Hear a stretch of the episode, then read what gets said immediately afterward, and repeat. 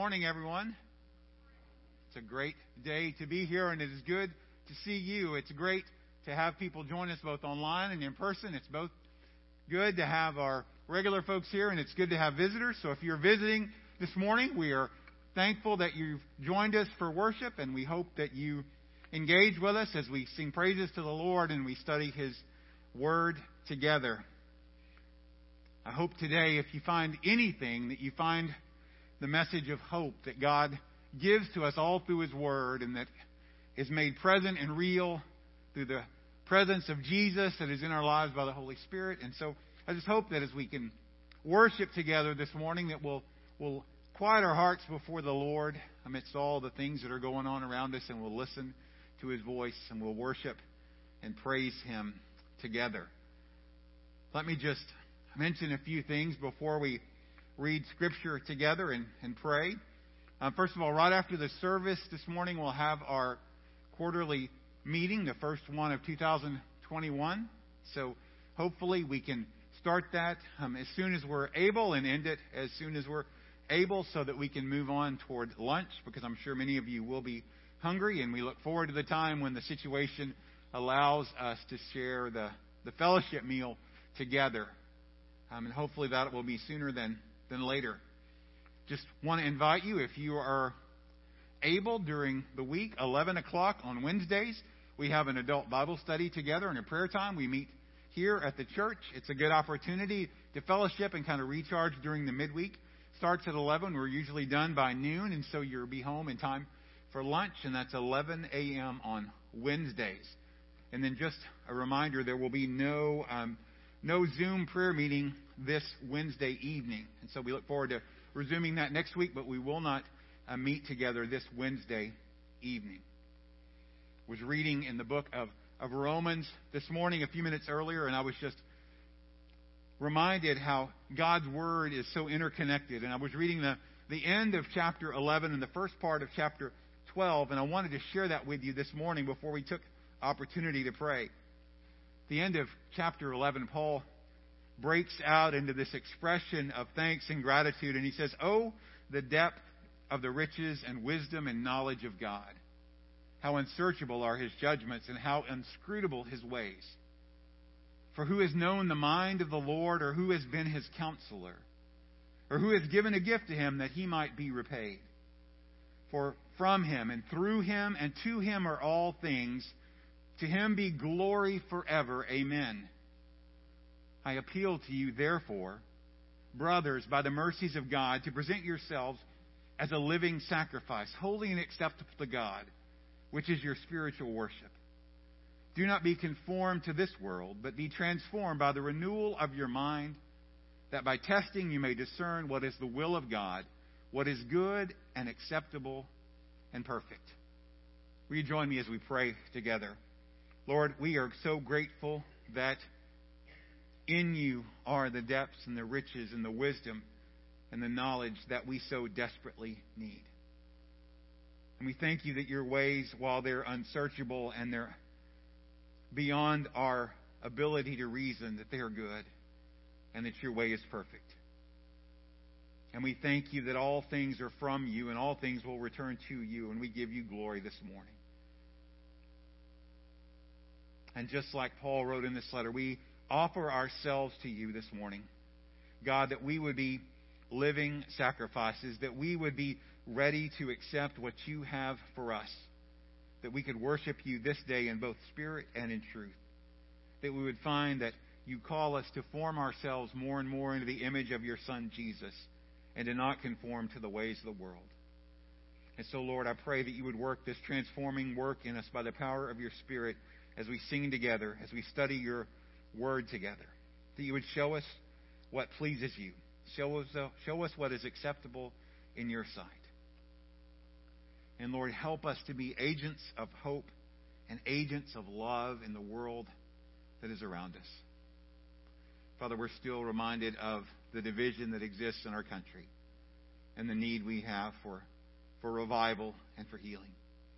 We're reminded of the, the ravages of sickness and disease that continue to abound. We're reminded that the, the pandemic is still here that there are many other things that afflict us, but we're thankful that you are our healer. God, we're reminded that the value of life in the ways of the world is diminished. That people look at the unborn and the elderly and and many think that they don't deserve the right to live. But oh God, we come before you this morning thanking you and you alone, that you're the one that numbers our days. You're the one that speaks life, and you're the one that gives life. And so we say this morning, God, that we hold life to be sacred because it's sacred to you. Or that every person is precious in your sight. And Lord, in the, the days to come, as there are challenges to these truths, help us to stand firm in what we believe. Help us to not grow weary in doing good. Help us to not grow tired in our prayers and our intercessions for our government. And we do pray for them. Your word corrects us. Your word commands us to. And so, Lord, we do. We pray for their the counsel that surrounds them, for the leadership that they, they choose. And we thank you that you have a plan and a purpose. And Lord, help us to not fail in calling out to you. Help us this morning in the, in the time that we have together in this short hour to hear from you. Lord, that you would change us and transform us. You would help us to be more like your Son, Jesus. And we pray in his name. Amen. We worship our great Lord.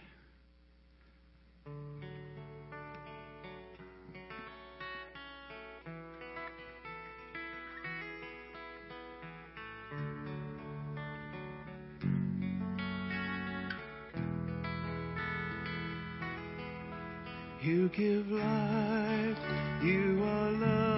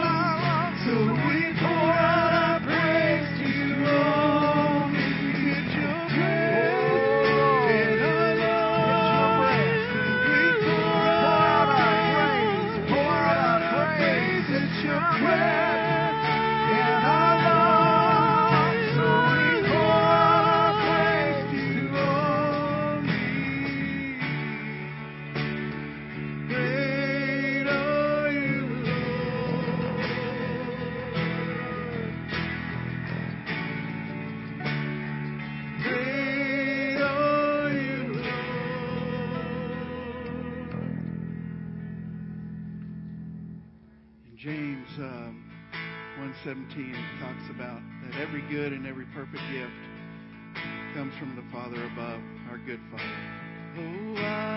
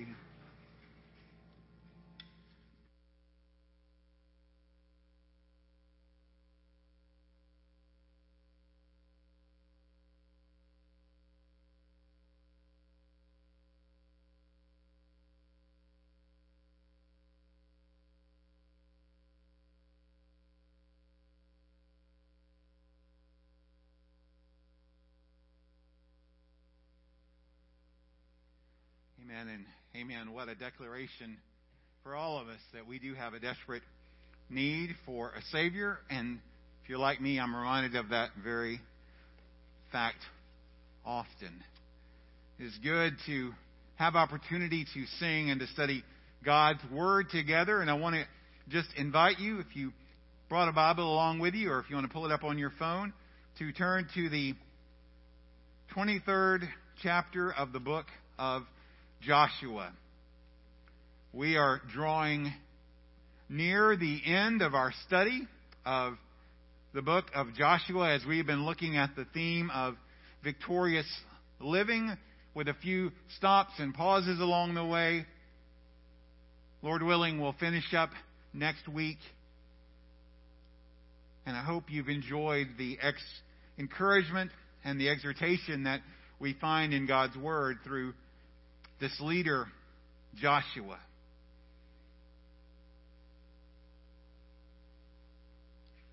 I don't know about you, but there are times that I've asked myself this question Am I going to finish? Some of you, it may be that you're getting toward the end of your high school education. You're thinking, is it ever going to be over? Am I going to get there? Am I going to graduate? Some people maybe have worked on an advanced degree, maybe a master's degree or a PhD, and you think, will I ever finish? Some of you may have trained to run and entered into a marathon, and as your, your body begins to hurt, your muscles begin to ache, and you feel like you can't take in another breath, you're wondering, am I going to, to finish?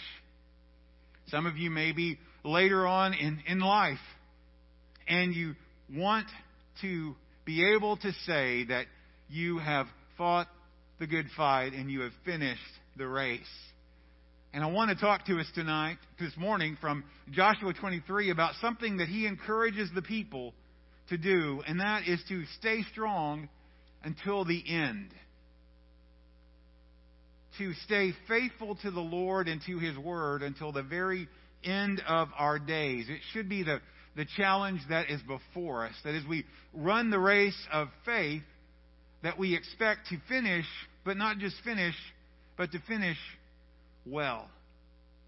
And so I hope as we look at these verses together this morning, that we can gather our minds and our hearts around the idea that this idea of victorious living requires obedience to God's word, separation from the world, abiding or clinging to Christ, and then loving God and other people. I'd like us to read these verses together. There's 16 verses um, in the chapter. Um, if you are able, um, I would invite you to join in standing together as we read um, from God's Word. And in Joshua chapter 23, verse 1, a long time afterward, when the Lord had given rest to Israel from all their surrounding enemies, and Joshua was old and well advanced in years, Joshua summoned all Israel, its elders and heads, its judges and officers, and said to them, I am now old and well advanced in years. And you have seen all that the Lord your God has done to all these nations for your sake. For it is the Lord your God who has fought for you. Behold, I have allotted to you as an inheritance for your tribes those nations that remain, along with all the nations that I have already cut off from the Jordan to the great sea in the west. The Lord your God will push them back before you and drive them out of your sight. And you shall possess the land, just as the Lord your God promised you. Therefore, be very strong to keep and to do all that is written in the book of the law of Moses, turning aside from it neither to the right hand nor to the left, that you may not mix with those nations remaining among you, or make mention of the names of their gods, or swear by them, or serve them, or bow down to them. But you shall cling to the Lord your God, just as you have done to this day. For the Lord has driven out before you great and strong nations. And as for you, no man has been able to stand before you to this day. One man of you puts to flight a thousand, since it is the Lord your God who fights for you, just as he promised you. Be very careful, therefore, to love the Lord your God. For if you turn back and cling to the remnant of these nations remaining among you and make marriages with them, so that you associate with them and they with you, know for certain that the Lord your God will no longer drive out these nations before you. But they shall be a snare and a trap for you, a whip on your sides and thorns in your eyes, until you perish from off this good ground that the Lord your God has given you. And now I am about to go the way of all the earth, and you know in your hearts and souls, all of you, that not one word has failed of all the good things that the Lord your God promised concerning you. All have come to pass for you. Not one of them has failed. But just as all the good things that the Lord your God promised concerning you have been fulfilled for you, so the Lord will bring upon all the evil things until he has destroyed you from off this good land that the Lord your God has given you. If you transgress the covenant of the Lord your God, which he commanded you, and go and serve other gods and bow down before them, then the anger of the Lord will be kindled against you, and you shall perish quickly from off the good land that he has given you. Lord, thank you for your word. It is your voice speaking to us. And we ask this morning that you speak to us by your word and by your spirit. You would guide us rightly into truth. You would help us to see ourselves and to see you. And that we would be changed and transformed. And we pray this in Jesus' name. Amen. Please be seated. Victorious living requires obedience to God's word, separation from the world, abiding or clinging to Christ and loving God and loving others. It's what we're going to, to talk about today. But before, let me just set the stage to get to where we are. We looked at chapter 20 about the cities of refuge. Chapter 21 details the cities that are distributed to the, the Levites that are established. Chapter 22 talks about the eastern tribes returning home back to the other side of the Jordan after the fighting is finished. There's a story about them building an altar of witness or remembrance. There's a time of misunderstanding. There's a conflict. There's resolution. And then chapter 3, 23 and 24, Joshua begins to speak to the people. Now, the scripture says that he's advanced in years, and he's probably about 110 years old at this time because he dies at 111. And he gathers all of Israel together and he begins to share these final words. It's his farewell address, filled with encouragement and reminders. The time is a time when the land is at rest from their enemies. The fighting, for the most part, is ended. The conquest has taken place, and the people are in the process of taking possession of what land is theirs. So there was still work to be done. They needed to lay hold of what God had given them. And so the question that we want to ask from this today is how can you and I live in victory and stay strong to the end? And I want us to use four words to kind of center our, our argument this morning. Those words are obey, separate, abide, and love. You see, it's true that we that Jesus secured the victory that we have on the cross. And by faith we participate in that victory.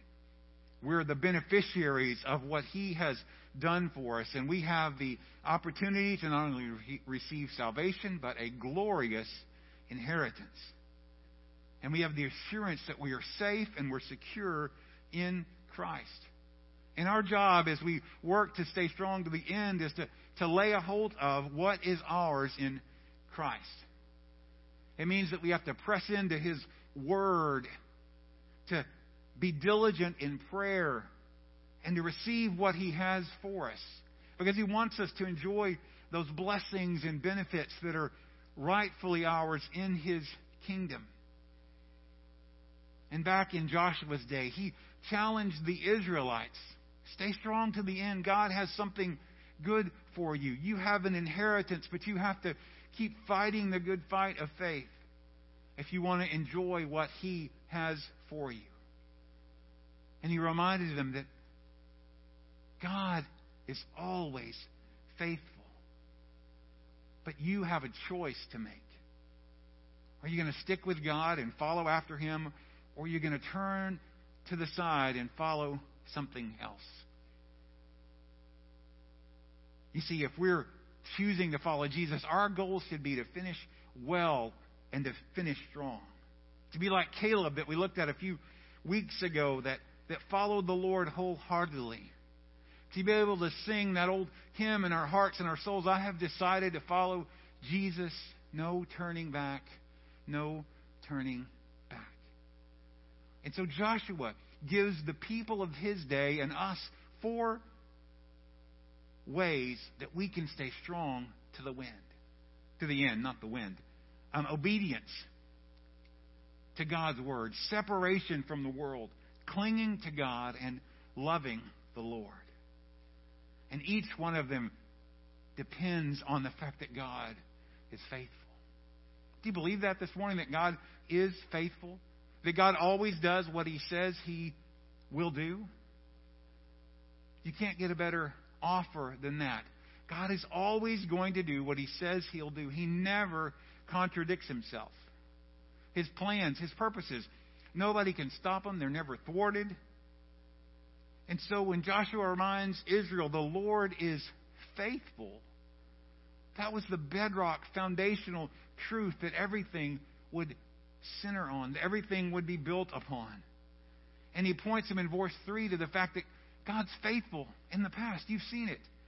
He says, All you have seen, you have seen all that the Lord your God has done. Look back over the history, and you have seen what God has done in the recent past in getting us across the Jordan River and taking down the walls of Jericho and in helping us conquer the, the land, and then all through history. Joshua says, Look back. God's been faithful.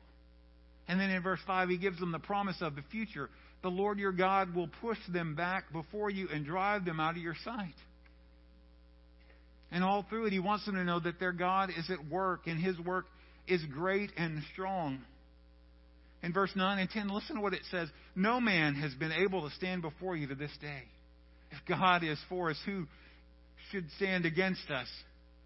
Another place in Scripture says, and then he says, One man of you puts to flight a thousand, since it is the Lord your God who fights for you, just as he promised. It's a certain truth of God's faithfulness. The Lord your God will fight for you because he promised. And then look down at verse 14. Not one word has failed of all the good things that the Lord your God promised concerning you. Some of the older translations say that not one of his words fell to the ground, that nothing is wasted in what God does. God keeps his promises. And that may be the only thing you need to hear this morning.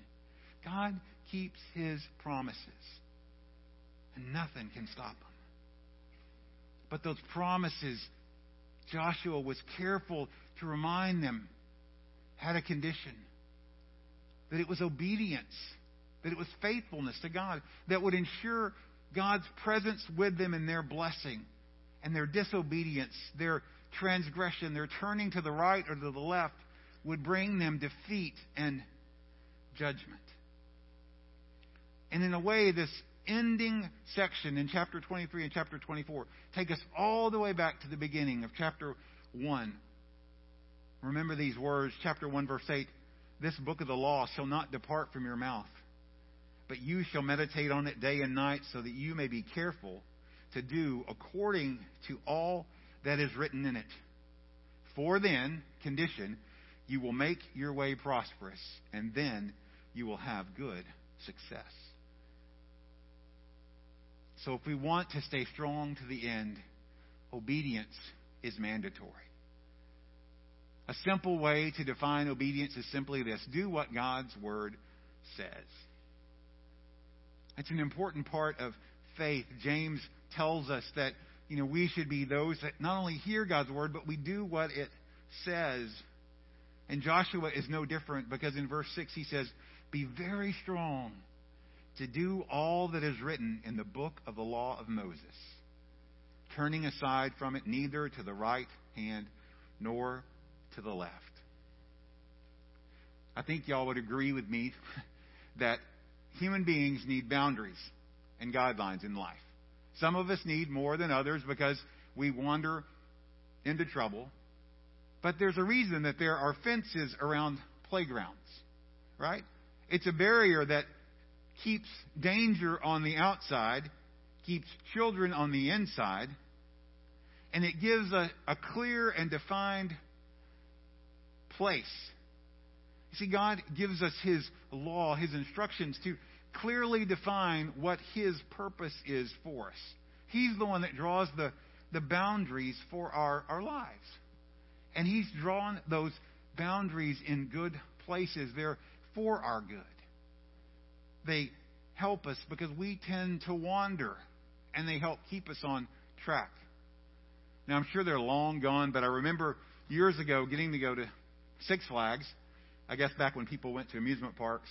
Um, and they had those old antique cars at Six Flags. And you could drive the old antique cars, and it didn't matter how old you were, you could drive these cars because even though you had the ability to steer and the ability to push the accelerator, there was a metal rod that went down through the car that was stuck between two rails.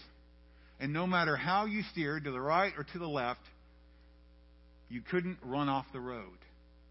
And so it was great fun. You know, you could let anybody drive those things. They would keep you out of the ditch. And God's Word, in the same way, helps to keep you and I out of the ditches of life. Those places of danger, places of hurt, of pain, places that lead to remorse. His Word warns us of dangers, points us toward the good, motivates us to heed what He says, and encourages us to experience what He has for us. But unlike those old cars at Six Flags, God gave us the ability to cross over barriers. We have what the Scripture calls a free will. We have the ability to choose. And we often veer to the right or we veer to the left. And when we do that, we face the consequences. And so obedience is the path that He's given us to, to blessing. And it's not a burden. No, it's a joyful privilege that He has given us. That we have the opportunity to be obedient. And when we are, we enjoy the benefits.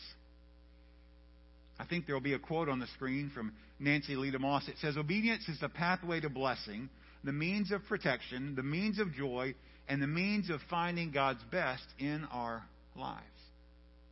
See, God gives us this gift of obedience because it's for our good. And then we're motivated to obey Him out of His grace. It's because of our gratitude toward Him that we desire to listen and to obey Him. It's out of our fear of the Lord or our respect that we want to do what pleases God. We want to walk in obedience. And that obedience is the proof of our love relationship with God. That's why Jesus says in John 14, 21, Whoever has my commandments and keeps them, he it is who loves me. And so we show our love by our obedience, and our obedience shows our love. And so, because of this important word, obey, Joshua calls all of Israel to be careful to follow God's word. To be very specific in their obedience. To take advantage of opportunities to put their action, faith to action. And the first application he gives them is the very next thing, and that's a call to stand out from the rest of the world. You see, if you're like me and most human beings, we have this temptation to blend in and not be noticed. Don't create waves, don't rock the boat. That the easiest way sometimes is if we just look like the world and think like the world and act like the world because then it doesn't cause any troubles. It doesn't raise any red flags and people leave us alone. Well, see, back in that day and still in our day, God calls his people to be peculiar, unique, to be a light to the nations, to be beacons of hope and truth and love. And so the second thing he gives, right after he talks about obedience, is this word separate. Verse 7 says, you, that you may not mix with those nations among you. And so the way I term this simply is to reserve yourself for God. See, Israel was called by God to be, to be set apart, set apart for this special relationship with God. They were His chosen people. Deuteronomy 7 tells us that they were His treasured possession, a holy people, a people all His own. They were set apart from the world. And he tells them, don't get mixed up with other nations. Don't go after what they want. Don't marry the other people of other nations. And I want to be very clear that what he's talking about here is all about religion. It's about, okay, these are God's people, and these are people that don't follow the one true God, and you don't have any business mixing with them or marrying them. It's not an admonition against race.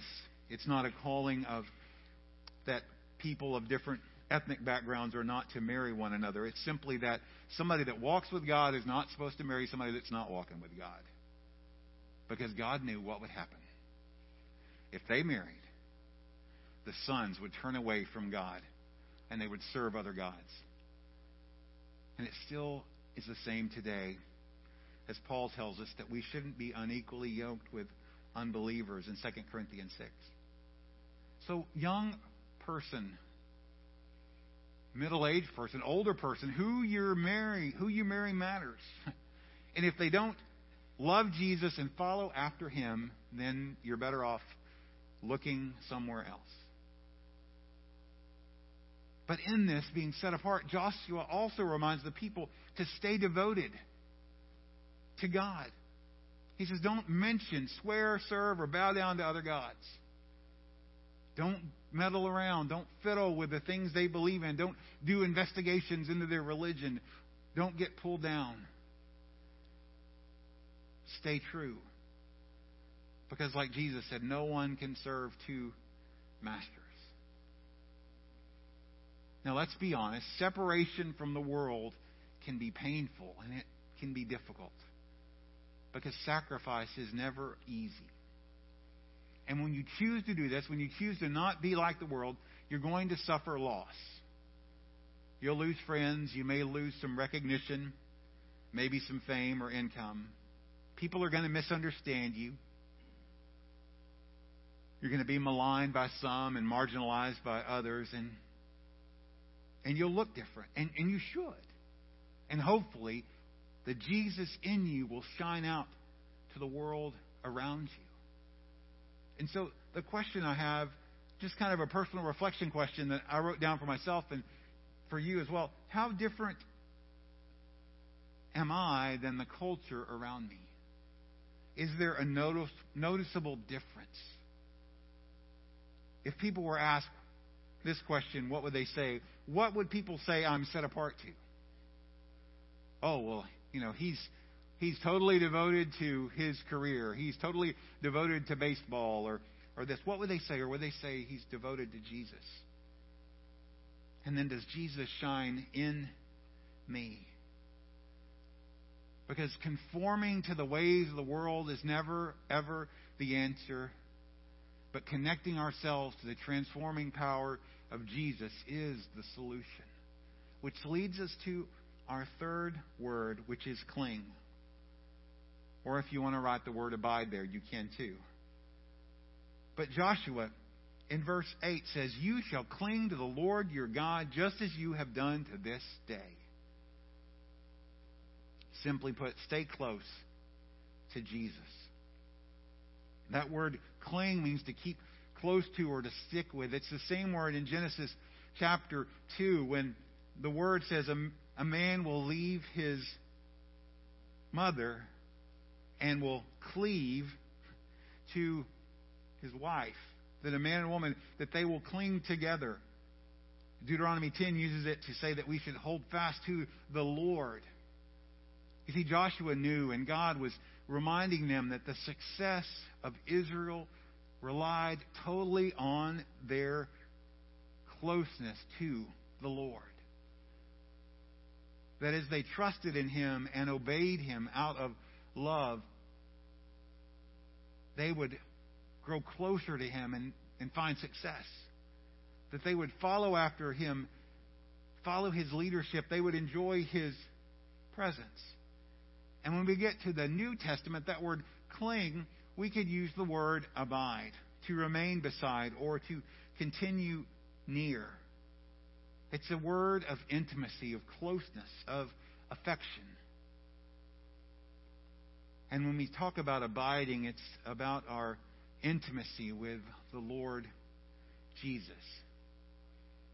It's sticking close to Him, allowing Him to speak to us. It's fellowshipping with Jesus. We do that through prayer. We do that through meditation. We do it through reading God's Word. We do it through just being still before Him. And when we do that, when we spend time with Jesus, it energizes us with His Spirit. It gives us the equipping we need to live our lives because Jesus reminds us in John 15 Abide in me and I in you. As the branch cannot bear fruit by itself unless it abides in the vine, neither can you unless you abide in me. Oh, how many fruitless Christians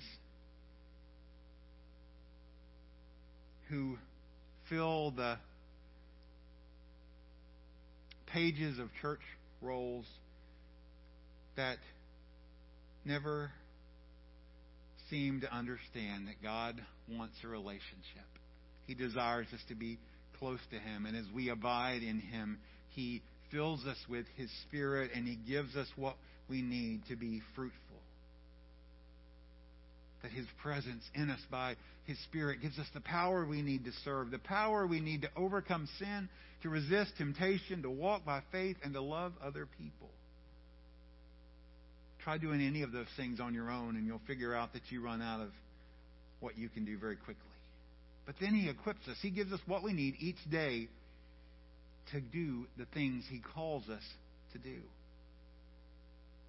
But on the other side of that, closeness is encouraged. Distance from Jesus is dangerous. You see, the further we drift away from Jesus, the weaker our affection grows the duller our hearing. but the louder the voice of the world grows. That it becomes more difficult to hear Jesus, but it becomes easier to hear the whispers and the shouts of the world. The spiritual power that He equips us with will diminish, our light will fade. And so Joshua encourages the people cling to the Lord your God. Hold on with what you have. Jesus says, Abide in me. And Paul says, Therefore, as you, as you have received Jesus Christ the Lord, so walk in him.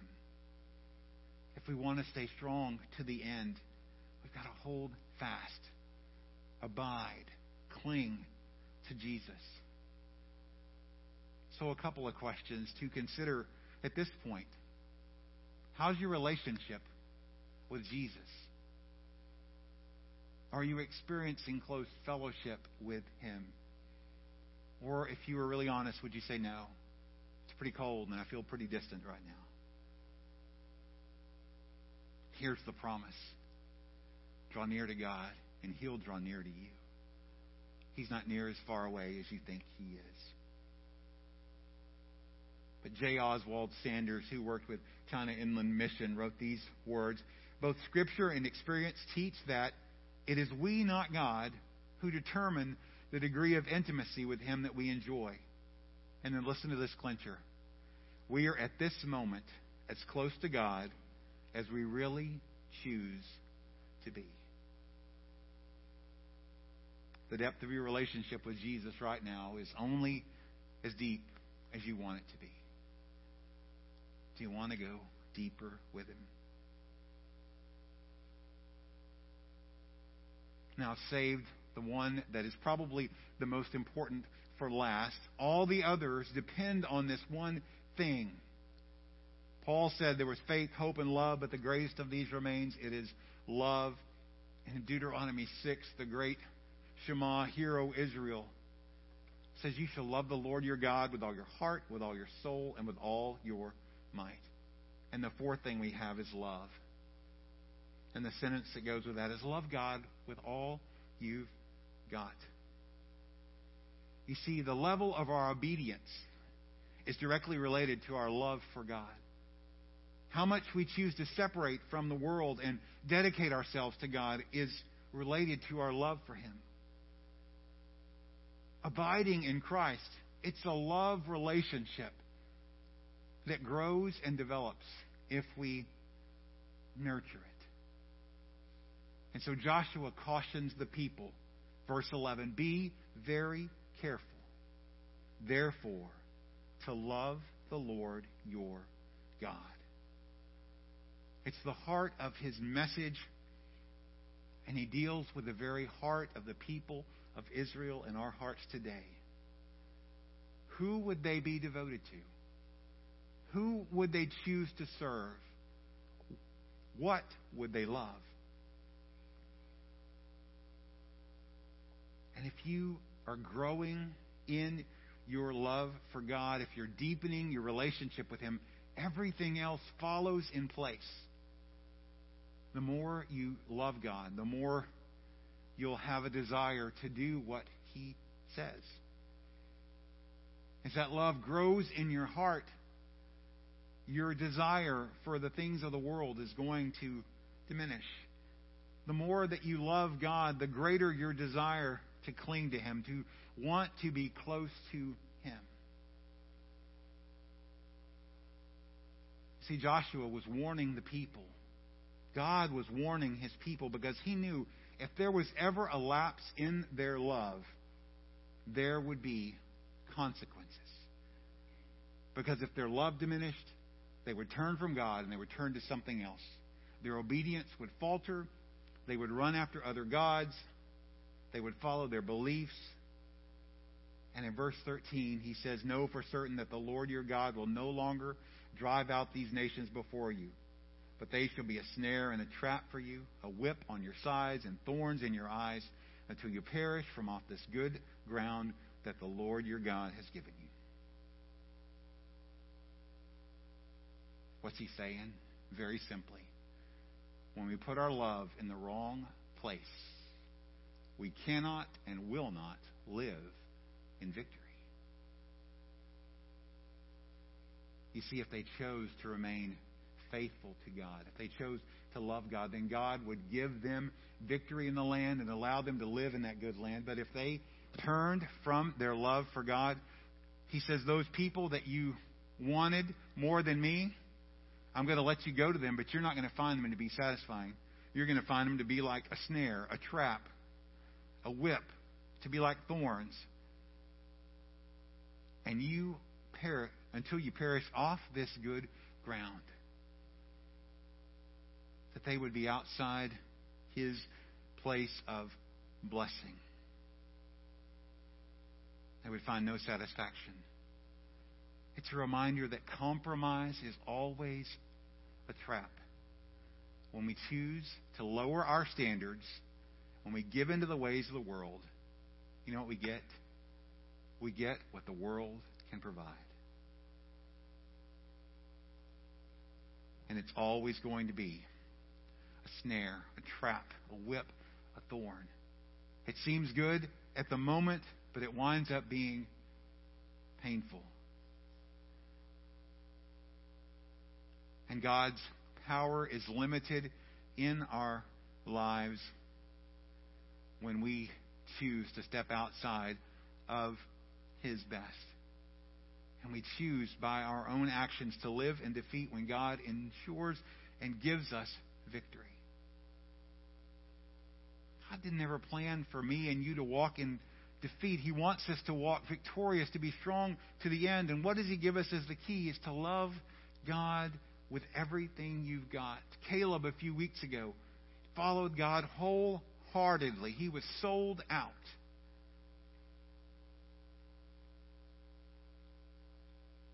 And if we desire to place a love relationship with Jesus above everything else, make that our number one goal, to be very intentional, to build that relationship and to be consistent in doing it, we will grow. And then we can trust God to do His work in us and give us the victory that He has. And one of the fruits that we'll see from that is the love that we have for God will naturally flow into a love for other people. John reminds us in 1 John 4 that we can love because God loved us first.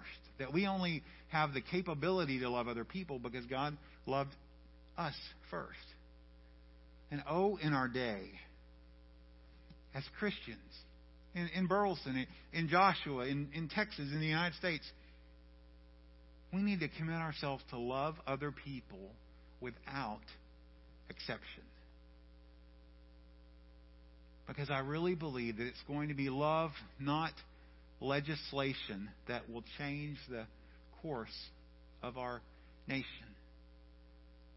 That when God loving, obedient believers make a commitment to follow Jesus and share his love, that great things will happen. Oh, that God would fill us again and afresh with his spirit, that his love would flow in us and through us, and that we would overflow with love in the words that we speak and the things that we do. Oh, and the results could be so glorious that lost sheep would be found, that prodigals would come back home, that addicts would be set free, that helpless and hopeless people would be delivered. That's what victory sounds like. Let me just repeat what I said at the start. Victorious living requires obedience to God's word, separation from the world, abiding in Christ, and loving God and others. The last 10 to 11 months have been, maybe even understating it, very difficult for our nation and for our world. We've seen our economy altered, daily life altered, church altered. Many people have a very dim outlook on the future. And I asked myself the question could you and I make a difference in this world by living the victorious Christian life? Ask yourself could you, could I make a difference in this world by living the victorious Christian life? The answer is yes. If we put the promises of God's Word into practice. Let me just give you three things that we can, we can do this week to help us the first thing is just ask God to give you prompt obedience. Ask God to give you that gift of prompt obedience. Y'all know what that looks like, right? If you're a parent, that when you say something to your children and ask them to do it, that they jump up and they do it. But you also know what not so prompt obedience looks like when you say something and you say it again and you say it a third time and there's still no movement. And before we get too hard on children, let's be honest with ourselves. How many times has God told you to do something? And you say, Not now. I'm busy. I can't. I'm afraid. Or we just ignore. Ask God to give you prompt obedience. Second thing, seek God. Ask God how you need to be need to separate from the world. There are things right now in our lives that God would desire us to cut ties with. Ways that we are connected to the world. Things that could be contrary to His Word. Things that might not be contrary to His Word, but detract from our relationship with Him and say, God, how do I need to separate from the world? So prompt obedience. Ask God to separate. And then commit to spend time with Jesus each day next week. Notice I didn't say every day for the rest of your lives. I'm just saying for the next week. We're going to start small and we're going to grow. Spend time with Jesus each day next week. And for some of us, it may be commit to spend time with Jesus today and then tomorrow and then the next day. If we do those three things, it will help us to begin to build into our lives the faith that we need if we're going to stay strong to the end. And as we close, I just say, Lord, help us to hear your word and do what it says, to reject those things from the world, and to run to the sweet embrace of our Savior, to cling to Him, to learn to love Him with all our heart, all our soul, all our mind, and our strength. And, oh God, in this day, help us to love our neighbor as ourselves. Oh Lord, help us to stay strong to the end. Let's pray. Oh Father, we thank you for your words through Joshua. We thank you that you have been consistent in your word to show us what you expect and that's to give us, to give you all that we are. To offer ourselves, as Paul suggested, as a living sacrifice, holy and acceptable to you. Lord, help us to not be transformed to the world, conformed to the world, but by your Holy Spirit power, help us to be transformed by the renewal of our minds. Help us to discern what your will is, what's good and acceptable and perfect, what to keep and what to lay aside. Help us to take these words of encouragement and caution from Joshua, trusting and knowing that your word has a plan and a purpose, and not one of your words has fallen to the ground unnoticed or unkept. And so we submit ourselves to you this morning, a faithful God who desires to do great things among his people, and say, God, have your way in us and with us. Lord, you are, are great and you are mighty. And we acknowledge that you have everything that we need. And as we direct our hearts toward you, help us to find satisfaction Help us to find identity. Help us to find life. In the person of your Son, Jesus. And we pray in his name. Amen. This morning, we will have a time that we'll sing together. It's a moment to, to reflect and to respond to the truth of, of God's Word. Maybe that's a, a returning to relationship with Him. Maybe it's a recommitment of your devotion to the Lord Jesus. Maybe it's for the very first time. Just saying, Lord Jesus, I come to you. I'm running away from all the things of the world and I'm running to you. And I want to find you faithful. I want you to be Lord and Savior. Or maybe it's seeking Him to gain that obedience that's prompt. That when He speaks, we listen and we respond. Maybe it's letting go of something, laying it down at the altar and saying, Jesus, I let go of this because you are, are better. Or maybe it's that commitment to love. That God would crucify the unlovable nature in our hearts and would give us the, the love that He pours into us by His Spirit.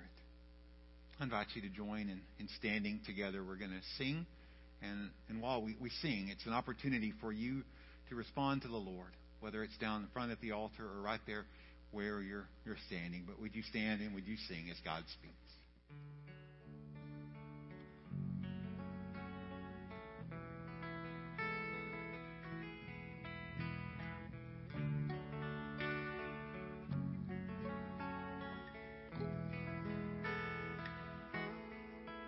You give life,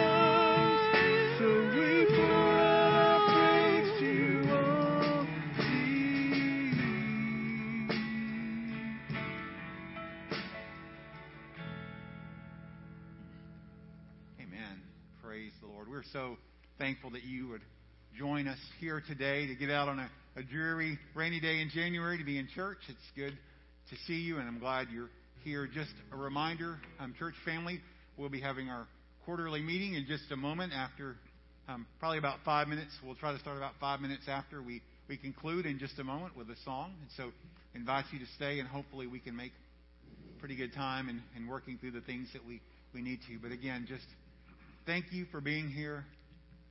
I pray that this week the Lord would, would grant you um, the ability to, to obey Him promptly, to desire His presence, to show your gra- love and gratitude to Him in, in different ways, and that we would grow in our relationship with Him, and that the world around us would take notice.